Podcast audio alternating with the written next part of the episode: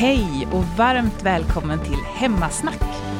I den här podden får vi lyssna på barns frågor om den kristna tron. Och svara på frågorna gör teologen Martin Helgesson. Vi hoppas att det här kan vara en inspiration för dig som förälder och ge redskap för att prata tro i hemmet. Det är SALT, barn och unga i EFS som står bakom podden. Välkommen till Hemmasnack. Då säger jag välkomna tillbaks till en ny säsong med Hemmasnack. Eh, den här podden där vi får prata om intressanta frågor som vår fantastiska frågepanel har eh, och diskutera och, och lära oss mer. Och nu när det är eh, säsongsstart så ska vi faktiskt också passa på att utöka vår frågepanel. Eh, men vi börjar med att presentera vårt gamla gäng, så vi börjar med Linnea. Ja, jag heter Linnea och jag är 14 år. Jag heter Märta och jag är 13 år. Och jag heter Josef och är 12 år. Och sen har vi två nya personer. Vad, vad heter ni och vilka är ni? Eh, jag heter Julian och jag är 12 år och gillar att spela fotboll. Grymt. Eh, jag heter Gloria, jag är 13 år och jag gillar också att köra fotboll. Vad kul att ni är med och vill haka på våra intressanta diskussioner. Sen har vi också med oss vår teolog. Eh, vad heter du och berätta lite om dig. Ja, jag heter Martin Helgesson. Jag är lite äldre än de flesta andra runt bordet här. Um, och uh, ja, jag, det är mitt jobb att svara på människors frågor om Gud och om Bibeln och uh, att uh, undervisa och predika och sådär. Uh, jobbar också med någonting som heter apologia som handlar just om att människor kan ha frågor om kristen tro eller ibland till och med eh, invändningar mot kristen tro och eh, vi vill hjälpa människor att tänka igenom dem och försöka se att kristen tro är verklig och att den håller. Och, eh, så därför är jag med i den här podden och även en annan podd som jag nu gör lite, inte så smygig, smygreklam för, som heter Apologia-podden. Mm -hmm. så, ja. så, men, så då får jag komma hit också. Prata kul. lite mer in i micken. Det är kul. Just det, en annan apologetikpodd. Precis. Eh, för idag så kommer det faktiskt vara eh, ett tema på det här avsnittet som har med apologetik att göra. Exakt. Och Det är kanske ett ord som vi också ska prata om vad det betyder för någonting, för det tror jag inte alla har hört. I alla fall inte mina kompisar ens som är i min ålder. Verkligen. Så eh, Vi har fått in en, en lyssnarfråga från Jonathan som går på mellanstadiet. Och här kommer den. Finns det något argument som en ateist kan komma med som är svårt att besvara av en kristen? Ja, vad säger ni i panelen? Har ni fått någon fråga någon gång som ni tycker är lite klurig att svara på generellt från någon som inte är kristen? Eller har det, har det aldrig hänt kanske? Inte som jag kommer ihåg just nu. Alltså det blir helt tomt i huvudet. Alltså jag är, är ofta med folk som också är kristna. Och då har jag inte riktigt fått frågor om just kristen tro. Alltså jag har ju precis, alltså jag har ganska nyligen kommit till en ny skola. Så, och jag tror inte att det är så många som tänker där på att jag är liksom del av kristendom. Liksom. Mm. Då får jag inte frågor om kristendomen. Mm. Um, alltså jag har fått några frågor och det är liksom från folk utanför skolan som jag liksom har träffat bara någon gång men det har varit så ganska länge sedan. Så jag har typ inte fått det senaste tiden. Mm, Okej. Okay. Har du fått någon fråga Julian? Jag har inte fått så många frågor. Det är, de frågar ofta varför man är snäll. Mm. Vad fint! Vad kul. Mm. Då är du säkert en snäll person om det märks så pass tydligt. Eh, det här ordet ateist, det är kanske något som är lite obekant. Så eh, det kanske vi ska... Ska vi börja där? Ja, men precis. Prata lite mer om vad, vad är en ateist egentligen? Mm. En ateist, eh, ordet betyder egentligen bokstavligt talat någon som inte tror att det finns någon gud. Eh, det behöver inte gå in på detaljerna vart ordet kommer ifrån, men det är det det betyder helt enkelt. Att eh, är man teist, då tror man att det finns en gud och är man ateist tror man att det inte finns någon gud. Mm. Och eh, det är ju ganska, en ganska vanlig um, i Sverige idag kan man säga att det, det, är ganska vanligt att människor är inte kanske, alla är inte supertydliga med, med, och, och har inte alltid en jättestark åsikt om man är ateist eller inte. Det finns de som kanske mer kallar sig för agnostiker. Då säger man att man vet inte om det finns någon gud eller inte. Och så finns det de som eh, säger att man kanske tror på något. Eller så. Men det finns verkligen då en ganska många som skulle säga nej men jag tror inte att det finns någon gud. Mm. Och då är man ateist. Så frågan är om det finns något, något argument som en ateist skulle kunna komma med. Vi kan ju fråga först vår fråga panel också, om ni tror att det kan finnas någon sån fundering, även om inte ni har fått någon sån fråga själva. Har ni någon idé om vad folk kan ha för invändningar mot att Gud skulle finnas? Eh, nej men typ att de skulle kunna säga att mm, er, om er gud verkligen fanns kan han inte visa sig typ så vi kan se honom och prata med honom på samma sätt liksom, som en människa. Ja, just det. Det är en riktig klassiker faktiskt. Det kan vara svårt för folk att förstå hur man kan ha en relation med Gud när det är så annorlunda jämfört med hur man har relationer med människor.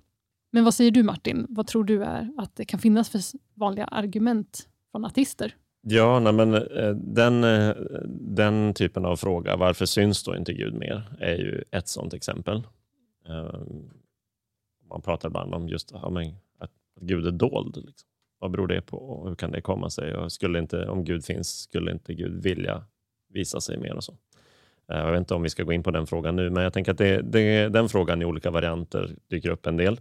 En annan lite liknande kanske inte handlar bara just om att Gud skulle visa sig, utan att Gud mer skulle, särskilt när det händer något hemskt i världen, så när man ser krig eller katastrofer av olika slag, så tycker man att varför inte bara då att Gud skulle dyka upp, utan att Gud borde göra någonting, borde stoppa sånt från att hända. och så. Mm. Men eh, mer generellt så tänker jag så här, men det finns ju vad, vad som är en svår fråga att besvara för en kristen. Det beror ju på vem man själv är som Mm. kristen. Alltså om man är, om man är typ en 12-årig kristen och så träffar man en, eh, en vuxen ateist som eh, har hängt på eh, forum i 5-10 år där man gillar att skriva kritiska saker om kristen tro eller om kyrkan och sådär. Ja, då kanske man hamnar i en svår situation. Så, man, så det får man bara vara beredd på att någon gång i livet kommer människor ställa frågor till en som jag kommer inte ha ett svar. Och då är det bästa man kan göra är att bara säga det där var en bra fråga. Jag vet faktiskt, jag har faktiskt inget svar just nu, men det är en så pass bra fråga att jag skulle gärna vilja försöka ta reda på det och kanske se om det finns ett bra svar på det. Och här tycker jag att som kristen så kan man känna sig, oavsett vilken ålder man är eller hur mycket man kan, så kan man känna ett lugn därför att det har gått 2000 år sedan Jesus vandrade här på jorden. De flesta frågor som människor ställer idag har någon ställt förut. Mhm. Få människor är så smarta att de kommer på någonting nytt som ingen annan har tänkt på på 2000 år. Jag vet inte om, om ni har gjort det någon gång, sådär. kommit på en helt ny tanke som ingen någonsin har gjort. Jag tror inte det. Nej, alltså det är lite så här, har någon stått på händer och samtidigt käkat en macka med jordnötssmör och haft en, eh, lyssnat på eh, Billie Eilish? Kanske till och med det. För det mesta är gjort. Mm. Men även om man hittar på riktigt specifika och udda grejer så här, påminner det om någonting som någon har diskuterat och tänkt på förut. Och Det betyder att ja, men, då finns det också ett svar någonstans. Någonstans på jorden, någonstans i historien har någon förmodligen tänkt på precis den här frågan. Och eh, med lite hjälp så kan man eh, få svar på frågan. Mm. Vi ska inte vara rädda för, för människors frågor därför att om Gud finns på riktigt, om den kristna tron är sann, då finns det ju svar där ute. Är det någon av er som har funderat på den, eh, den frågan som Martin nämnde? Det här med att Stå på Mm. huvudet och äta macka. Ja, men precis. Det, det här med jordnötssmör särskilt. Nej, men det här med att eh, om Gud har all makt, om han är god och inte vill att det ska finnas ondska, ska han inte göra någonting åt all ondska som finns? Någon som har funderat på det? Eller har ni hört den frågan förut? Eller så? Speciellt nu under pandemin så har jag funderat jättemycket på det. Och nu under Rysslands krig mot Ukraina och så, då har man tänkt på det jättemycket. Varför får det här hända? Varför stoppar inte Gud det? Varför gör han inte något? Det är liksom i sådana lägen man tänker på det mest. Inte så mycket när det inte händer något. Just det, man ser en massa människor som lider och sådär. Ja. Och när det händer mycket. Hej! Du lyssnar på Hemmasnack och det är vi som är med i den här podden. Du har säkert också en massa frågor och de kan du mejla in så vi får ännu mer att snacka om. Skicka dem till hemmasnack.efs.nu. Och nu fortsätter vi avsnittet.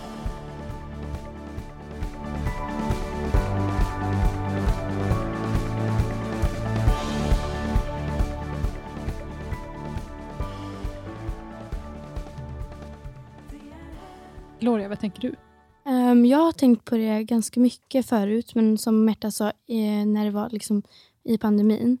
Men eh, det är så här, om jag skulle liksom fråga mig själv varför det är så skulle jag nog tänka att så här, Gud tänker väl att man får ha så här egen, att man får välja liksom själv och de som väljer liksom det onda har liksom en egen vilja. Och därför tänker jag att, om han, att han inte så här kan tvinga någon att tro på honom. Så det är därför jag tänker att liksom det finns ondska och sånt. Mm. Ja, men vad intressant. Mm. Verkligen. Så Det- fria viljan. Det, det är en väldigt bra eh, start, tycker jag. En väldigt bra ingång just att mycket av det som händer i världen är ju ett resultat av människors fria val. Och man kan verkligen, ibland kan man verkligen känna, varför stoppar inte Gud det här? Och samtidigt blir det då en, det blir liksom en, det blir som en skala någonstans. Hur ofta ska Gud gripa in och stoppa det som vi människor väljer? När vi väljer att göra sånt som inte är bra. Man kan tänka på ena liksom änden av skalan har vi sådana saker som krig som någon person kan starta. Och sen så finns det enskilda sak, dumma saker människor gör. Om de eh, dricker alkohol och sätter sig bakom ratten och kör en bil och skadar någon. Till att någon eh, jättesmå saker som att någon säger något elakt eller trampar någon på tårna eller sådana saker. Alltså var någonstans på skalan ska Gud gripa in någonstans? Och till slut blir det ju, om Gud ska stoppa allt ont som händer så blir det en väldigt konstig värld att leva i. Där, där jag snubblar men plötsligt så ramlar jag inte därför att Gud fångar mig på något sätt. Eller att jag gick och la mig utan att borsta tänderna men de borstades i sömnen. Nu är det lite fåniga exempel men det blir liksom sådär att Gud har skapat en värld där vi har fria val som vi kan göra och de får konsekvenser. Och de kan få jättehemska konsekvenser när en person med mycket makt fattar riktigt ondskefulla beslut, som till exempel att förklara ett krig. Ja, i det här fallet. Eh, Så det, är- det är liksom ett, en sida av den här saken. Å andra sidan tänker jag i, i det långa loppet så skulle jag inte säga att Gud tillåter det onda att ske. Hade du en fråga emellan där, Linnea? Ingen fråga, utan jag hade bara liksom en, tänkte prata om en sak Ja. med det här. Ja. Ja, men det här med, alltså inte bara det här med pandemin och det med Ryssland, utan att alltså, alla svåra stunder, då kan jag ha svårt att tänka att Gud liksom finns Mm. när eh, till exempel familjen ber om det som är svårt i livet. Liksom. Mm. Och då kan jag ha väldigt svårt att tänka att hur ska jag kunna, liksom, bara genom en bön, hur, hur finns Gud om jag inte kan få ett svar direkt? Det är det man tänker i stunden. Mm. Men ja, Bra fråga. Sen en av de häftiga sakerna med Bibeln tycker jag, det är ju att vi ser exempel på böner där i Bibeln i, i, och, och sånger i Saltaren. Just när människor är arga på Gud, undrar varför Gud inte gör något, säger till och med sådana saker som varför sover du Gud? Liksom, hur länge ska du låta det här hända? Och så. Och det fascinerande med det är ju då, man tänker att Bibeln är Guds ord, att Gud har liksom ger oss hjälp till och med. Vad ska vi säga och hur får vi uttrycka oss när vi tycker att Gud har gjort ett dåligt jobb? Jag tror inte att Gud faktiskt har gjort ett dåligt jobb. Men Gud liksom tillåter oss att tänka och känna på det sättet och vi får be på det sättet. Men i det stora perspektivet så har ju Gud inte bara tillåtit ondskan utan han har också gjort någonting åt den. Inte helt färdigt än, men i och med att Jesus kom till jorden och valde att leva som en av oss och att också själv möta ondskan så har ju Gud till att börja med visat att han inte är oberörd för ondskan. Eller sådär.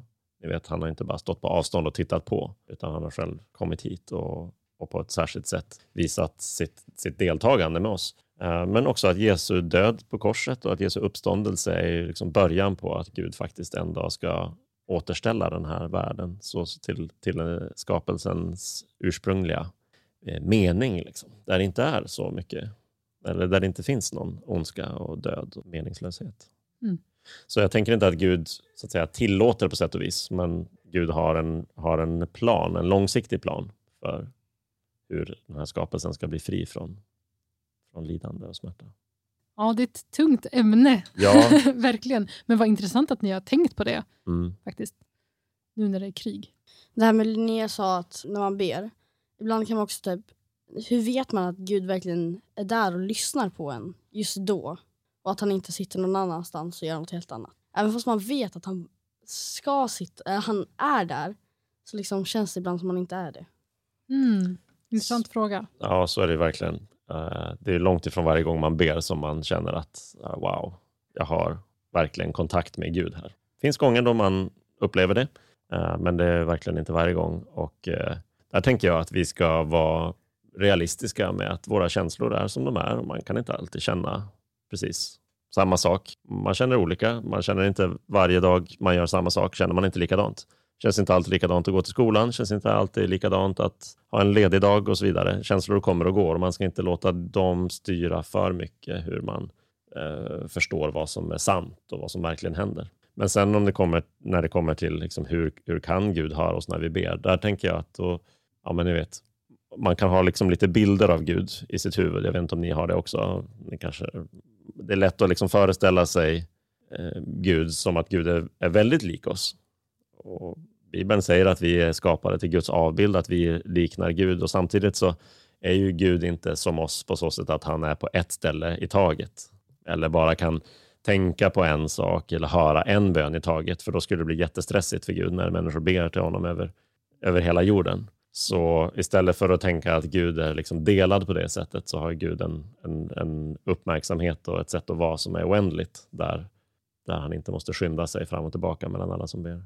När Bibeln säger att eh, vi liknar Gud, att vi är hans avbild, Ja. då, då tänker jag typ att den kanske menar att vi liknar honom på insidan, från grund och botten. Innan så här, Adam och Eva åt av syn, från syndens träd. Och så att Gud inte liknar oss på utsidan, eller att vi inte liknar honom på utsidan, utan mer på insidan. Precis. Jag tror att det är ett, det är ett bra sätt att förstå det, därför att ja, men Gud, Gud eh, när Gud valde att bli människa och kom till jorden som Jesus, då kan man säga att Gud hade en kropp där och då. Men annars, så när det står i Bibeln att Gud eh, sitter eller att Gud har ett ansikte eller en rygg eller sådana saker, så är ju det saker som Bibeln säger för att hjälpa oss att förstå. Vi är vana vid att personer som vi har att göra med har ett ansikte, en rygg, att de sitter eller står. Men vi ska inte tänka att Gud är en gubbe på ett moln på det sättet som, som eh, är på en viss plats och är bunden av det. Tyckte ni att ni fick eh, tydligt svar på era frågor? Det var ju ganska kluriga frågor. Eller känns det som att det finns något som hänger i luften? Jag tycker jag fick svar på mina frågor. Eller Mm. så. Ibland så får man ibland leva lite med en fråga. Alltså att man kan få ett intellektuellt svar, men ibland så känslomässigt. Det, det som du sa, Josef. Det kan, ibland får man leva lite med den känslan ibland. Och, ja, Så jag kan vara. verkligen relatera till, till känslan. Att man undrar, hör Gud verkligen när jag pratar nu med honom? Ibland överraskar han en ju. Och sen så plötsligt så förstår man jättetydligt att han finns där eller att han svarar. Men jag tror det är många som kan känna så faktiskt. Mm. Eh, om vi skulle komma tillbaka till Jonathans fråga här som vi började med, om det finns svåra frågor, så, så tänker jag, för jag, jag vet ju inte exakt, jag vet inte vem Jonathan är och varför han ställer den här frågan, men om det är så att han går runt och är rädd för att själv hamna i den situationen, att, att få svåra frågor. Och det, efterhand som, som ni blir äldre, kanske ni som sitter här, kanske ni känner likadant, för det kommer ju komma någon gång i livet att någon ställer en fråga till er som ni inte kan svara på. Så vill jag bara komma tillbaka just till det att ja, det kan absolut finnas frågor som är svåra att besvara för var och en av oss, för att vi inte kan allt. Och ibland möter vi en person som kan gå på väldigt hårt, som kanske inte bara har en klurig fråga, utan som kanske ställer en med taskig attityd, eller som bara är arg och upprörd över någonting. Just eh, som de här exemplen vi har nämnt med pandemi eller krig. Det kan vara någon som är personligt drabbad av någonting som gör att man verkligen tycker att varför gör inte Gud någonting för mig här och nu? Och, um, så så det kan, man kan hamna i sådana svåra situationer. Och det man alltid kan göra då är att be Gud om hjälp. Att få hjälp att svara någonting i den stunden. Och vet man inte vad man ska säga så är det bästa man kan göra att vara ärlig med det och sen se om man får en chans till att kanske lära sig av någon. Man kan fråga en förälder eller någon i kyrkan eller så. Och eh, komma tillbaka och kanske ha ett bättre svar nästa gång. Jag kom på att jag faktiskt fått en fråga från en person som inte är kristen och det är att jag ska konfirmera mig nästa år. Ah, Ehm, eh, och då fick jag frågan, varför ska du konfirmera dig? är, Och den, den kunde jag inte svara på. Mm. Den var jättesvår. har du gått och funderat på den sedan dess? Alltså, jag kan ju säga så här, jag, jag har gått från och till. Ja. Ibland vet jag inte om jag är kristen, ibland så säger jag att jag är jättekristen. Ja. Ehm, men liksom, jag vill göra det för jag tror att jag kan liksom bli kristen, eller jag vill bli kristen. Mm. Och liksom, det är mitt svar, men jag, vet inte, jag har ingen annan anledning. Liksom. Jag tänker att det är ett, ett väldigt bra och ett väldigt ärligt svar att säga det. Och det är ett sätt för den personen, om man undrar vad det betyder också, att säga men, ja, konfirmation är ju för många, det är ju det det handlar om. Alltså har man vuxit upp i en kyrka där man döps som liten så är konfirmationen den chans, en chans man får. Eh, Inte den chans, för man får många chanser, men det är en chans man får att tänka igenom den kristna tron och fundera på, är det här något som jag vill stå kvar i? Så om jag har döpts in i det här, vill jag också göra det, vill jag att det ska vara min personliga tro och livsväg framåt. Mm. Precis, jag hade ingen egen tro innan jag konfirmerade mig. Så att jag var 13 när jag blev kristen. Även om jag har, även om jag har växt upp i en kristen familj. Så det var på mitt konfaläger faktiskt som jag eh, upplevde Gud för första gången. För då tänkte jag också det där som du sa Josef. Hör Gud verkligen när jag pratar med honom? Kan jag bara sitta här och säga saker och så hör Gud? Jag hade bara varit med om att i kyrkan så läste man böner tillsammans. Ni vet, alla läser en gemensam bön. Då känns det, för mig kändes det inte riktigt som att det var jag som pratade med Gud. Men så testade jag det första gången på mitt konfaläger. Och då fick jag svar. Då fick jag möta den helige ande. Så det var jättekonstigt. och Jag blev superrädd. Men då fattade jag att Gud faktiskt hör och att han finns på riktigt. Så man kan bli överraskad ibland.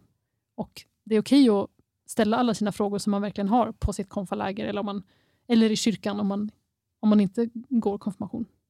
Så det vill jag uppmuntra er alla till, att våga ställa alla frågor ni har. Och det får avsluta dagens eh, avsnitt. Tack för att ni var med här i panelen och tack för att ni som lyssnade var med och lyssnade. Hej då! Hej då! Hej då! Hej då! Hej då!